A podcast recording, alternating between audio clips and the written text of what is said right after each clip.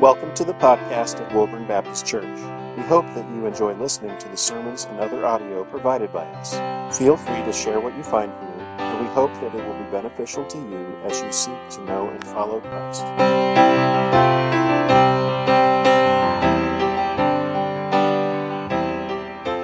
Well, this morning we'll be in Revelation chapter 3. Revelation chapter 3, and we'll be uh, looking at the church of Philadelphia. Um, it's not Philadelphia, PA, Pennsylvania, but Philadelphia, one of these cities in Asia Minor uh, that uh, Jesus was writing to. I'm going to step back and talk a little bit about the context here. Um, when Jesus was speaking here um, in, in Revelation to these seven churches, uh, he, he's dictating basically seven letters to seven churches about um, their strengths and their weaknesses, the things that need to be fixed, the things that they're doing well. And uh, in each one of these letters, he first begins by addressing who he is. And, and most of what we've seen so far, he's been looking back at what we saw in chapter 1, this description of him, who was one who had eyes like flames of fire, who, who had a white robe that went all the way down to his feet, who had a golden sash around his waist. He had the, the seven stars in his hand, and he walked among the golden lampstand. All of those things pointed to things about Jesus' nature, about how he walks among his churches. He's in control of what happens to his churches. He has eyes like flames of fire. Nothing Nothing escapes his gaze. He is magnificent. He is wonderful. He is powerful and he is strong to save. Jesus here, he comes to the, the church of Philadelphia. And unlike five of the seven churches, this is one where he does not have anything negative to say to them. He tells them how they have been faithful. And he tells them that he has the keys and he's going to open a door that no man can shut. Let's hear from Jesus right now as we read his word, beginning in verse 7. And to the angel of the church in Philadelphia, write the words of the Holy One, the true One, who has the key of David who opens and no one will shut, who shuts and no one opens.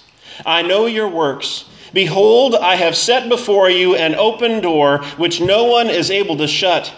I know that you have but little power, and yet you have kept my word and have not denied my name. Behold, I will make those of the synagogue of Satan, who say that they are Jews but are not but lie. Behold, I will make them come and bow down before your feet, and they will learn that I have loved you, because you have kept my word about patient endurance. I will keep you from the hour of trial that is coming on the whole world to try those who dwell on the earth. I am coming soon. Hold fast to what you have, so that no one may seize your crown. The one who conquers, I will make him a pillar in the temple of my God.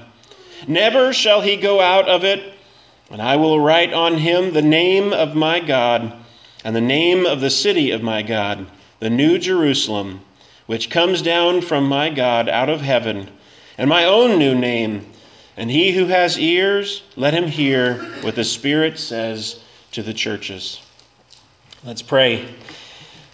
Father, that is our prayer, that we would have ears to hear what your Spirit is saying to us. Lord, give us ears to hear, give us eyes to see glory on your pages. Lord, open our eyes that we might see. And Lord, open our mouths that we might tell of this wonderful grace that we have in you. Father, be with me a sinner in need of your grace. Lord, give me grace to preach your word this morning. In Jesus' name, amen. Just like all the other letters, Jesus starts out, and to the angel of the church in Philadelphia.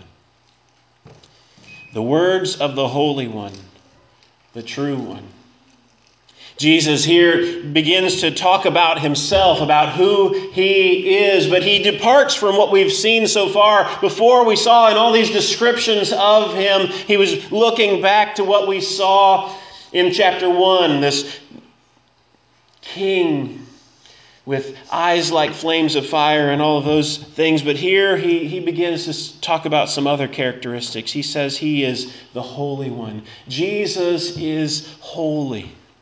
He is holy because he is God himself that he has existed from all eternity as the second person of the Trinity, that he has existed from all eternity with God the Father, and he is so different from us. Yet, he is holy because he also lived a sinless life. While he came and lived among human beings, he came down and he never sinned one time. He lived through all the ages of being an infant, a toddler, a teenager, all of those eh, um, sections of life. And he never sinned one time. Not one wrong attitude, not one wrong word, not one wrong action. He never got angry in, in, a, in, a, sinful way. He never did one sin. He is perfectly holy. He comes as the Holy One.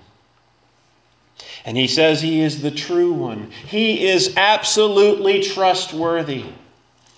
He is, of course, truthful because he is holy, but you know, we, we with the fact that he is the true one means we can trust what he says. When he comes to us, when he speaks in his word, we don't have to question about whether or not it's true. It's coming from him. He is the true one. He speaks with authority and he is incapable of anything but truth. We can trust him. We can take his word to the bank. Have you trusted in Jesus, this true one? this fact that he calls himself the true one, it's daring us to trust him. He is trustworthy. Have you trusted in him? Have you trusted his word? What's keeping you from it if you haven't? If you haven't trusted in Jesus, are you willing to bet your life and your eternity on whatever it is you are trusting in? Trust in Jesus, the one who is the true one. We can trust what he says. And Jesus says, Who has the key of David, who opens and no one will shut, who shuts and no one will open. In our description that we saw in chapter 1, Jesus said that he had the keys of death and Hades. He had power over death. He defeated death. He was, he was crucified. He was buried in a tomb, yet he rose again and having, he has power over death even now. And one day he was coming back again, and we who believe in him, who trust in him, will raise just like he did, and we will reign with him. He has the keys of David. This key of David, it's a key that he has authority. What he says goes. And when Jesus opens a door, no one can shut it. And when Jesus closes a door, no one can open it. What Jesus does with these keys stands, and no one can change that. When we read elsewhere in the Bible about an open door, we see that it's usually about an opportunity for evangelism and for ministry, for, for evangelism, for sharing the gospel. I believe here Jesus, whenever He opens a door for ministry, when He opens a door for us to be able to proclaim His word, proclaim the gospel, no one can shut that door. Jesus says to the church at Philadelphia, I know your works. He doesn't say anything negative about them. It's just, I know your works. They're a church that labors for Him. They, they, they love their neighbors. They, they work. He knows their works. They don't escape His notice. While we may be a small church in the eyes of the world, and this church in, in, Philadelphia was a small church in the eyes of the Roman Empire, they did not escape Jesus' notice. He knew their works. Jesus says, Behold, I have set before you an open door which no one is able to shut. This church Philadelphia, they're small. The next line says they have but little power, yet because of Jesus, not because of their own strength, not because of their own power, not because of their own winsomeness, not because of anything in them, but because of Jesus having the keys, he has set before them an open door which no man can shut says, I know that you have little power, but you have kept my word and not denied my name.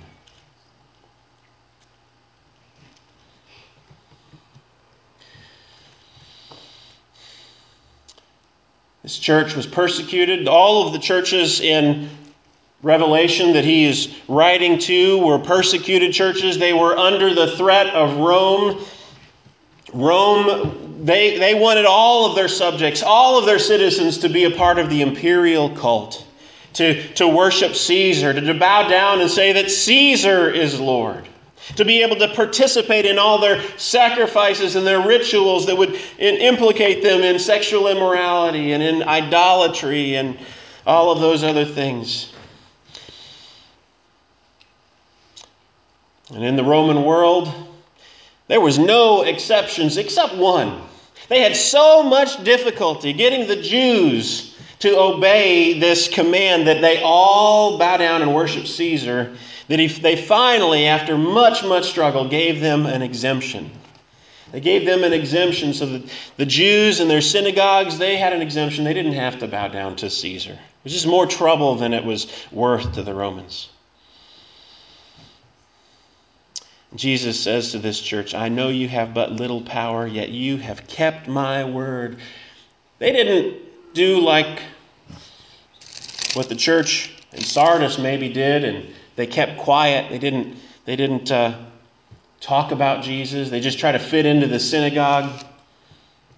They didn't deny Jesus' name, but they kept his word. And they didn't, they also didn't compromise and fall into sexual immorality or the idolatry that the Romans pressured them to do. They kept firm to his name. They did not deny his name, but they had little power. They were small. And in spite of all these enormous pressures, Jesus says he is opening a door for them a door for evangelism, a door for the gospel that they can go and, and proclaim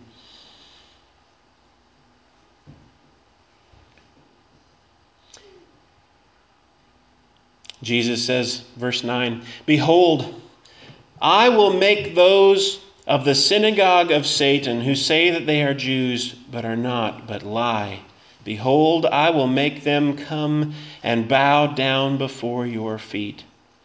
They will learn that I have loved you. Jesus here talks about this synagogue of Satan. And he's talked about that in, in, another church before. These people who say that they're Jews. Now, they are probably ethnic Jews. They're meeting in the synagogue, but they have not trusted in Jesus, the Messiah. And instead of embracing Jesus, the Messiah, the long awaited one, no, they turn in the Christians and say, well, they're not really Jews. We're the true Jews. They, they're not Jews. They turn them over to the authorities. This synagogue of Satan who say that they are Jews but lie. Jesus says, If you hold fast to me, if you hold firm to me, and do not deny my name, those who are willing to turn you over to the authorities, they're going to come and bow down before your feet. That's what Jesus says to them. They will come and bow down before your feet, and they will know that I have loved you. In spite of the pressures the culture may put on us, in spite of the pressures that life puts on us, all of those pressures that might cause us to want to compromise, that might cause us to want to be silent and not speak out for Jesus' name. All of those things, when he, says, if we are faithful, if we stand firm, don't bend to compromise, stand up for his name. Those who are putting that pressure on us will come and they will bow down there at our feet. And they will know that Jesus loves us. The true God, the Holy One, who has existed from all eternity, loves us.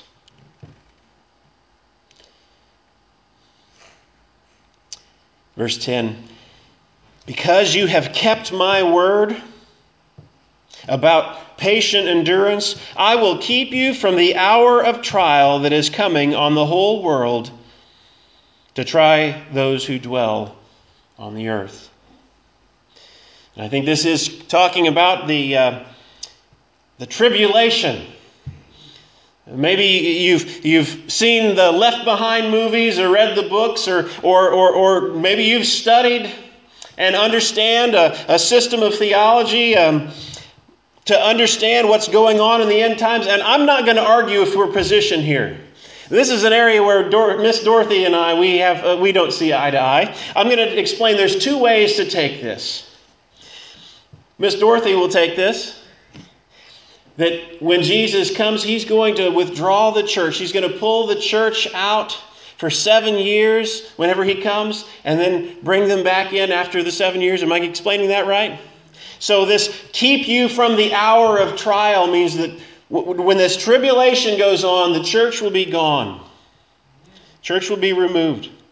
I hold the other position, and I'm going to explain what that means.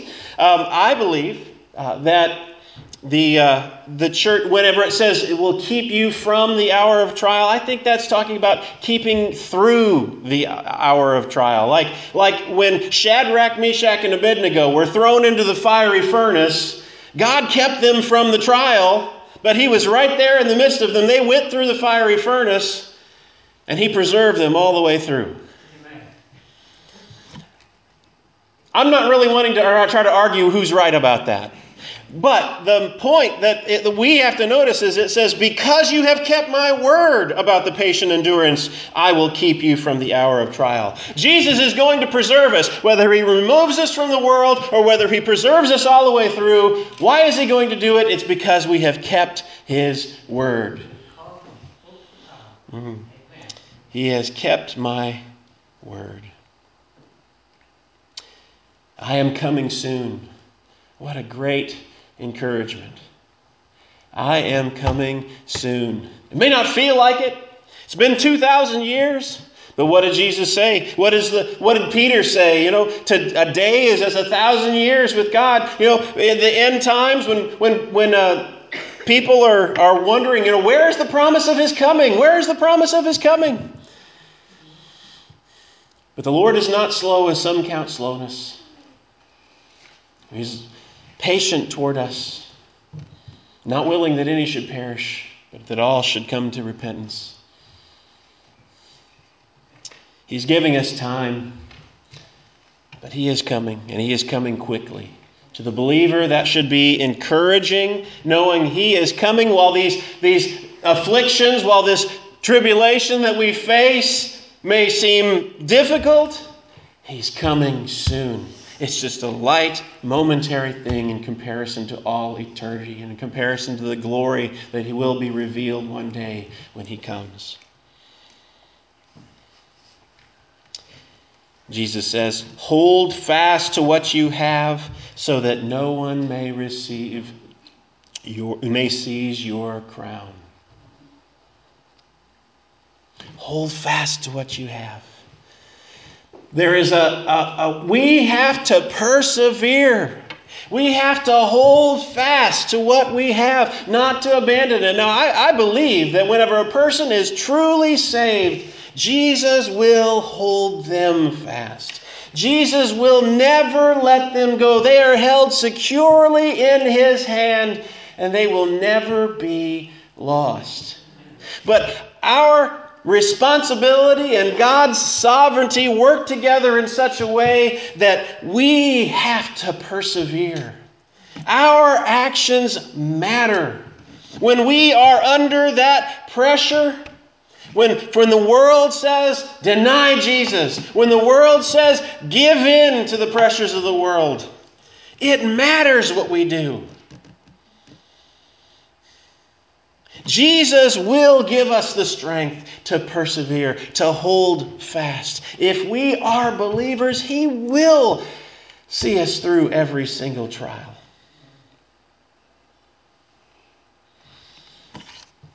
Verse 12, he ends this like he ends each of the letters. He gives a promise to the one who overcomes.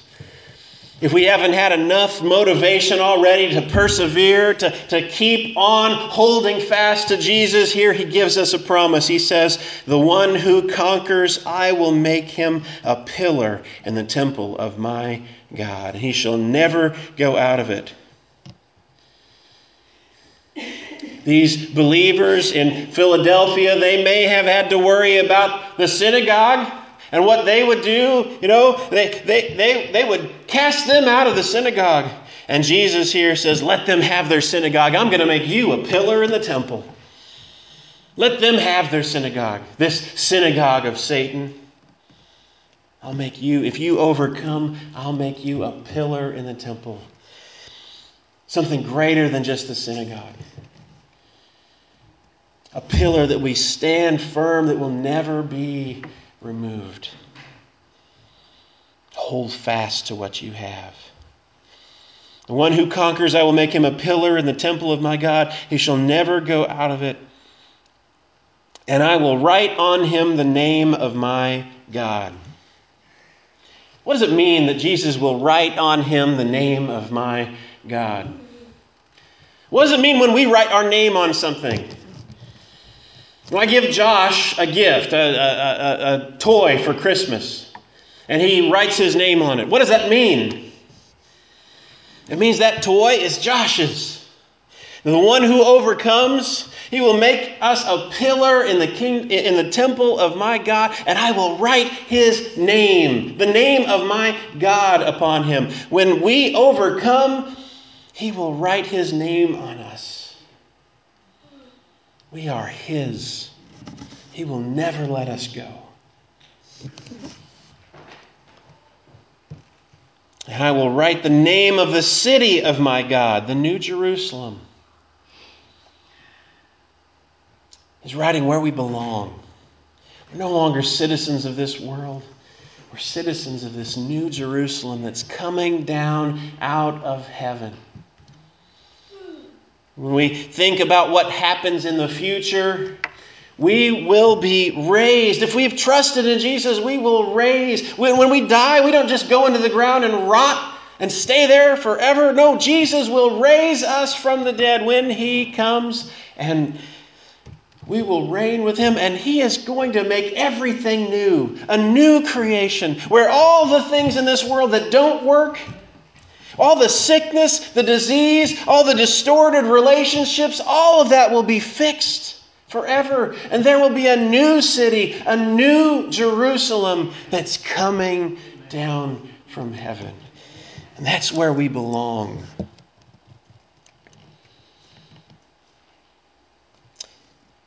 He says, and my own new name. That's one of the things he'll write down on us. What's Jesus' own new name? There are things about Jesus that we won't know until then, when He comes. We'll be able to experience Him for more of what He is. Things that He already is, but we just haven't had revealed to us. He will give us a more and greater intimacy with Him than we could have ever experienced in this life. He will write His own new name upon us.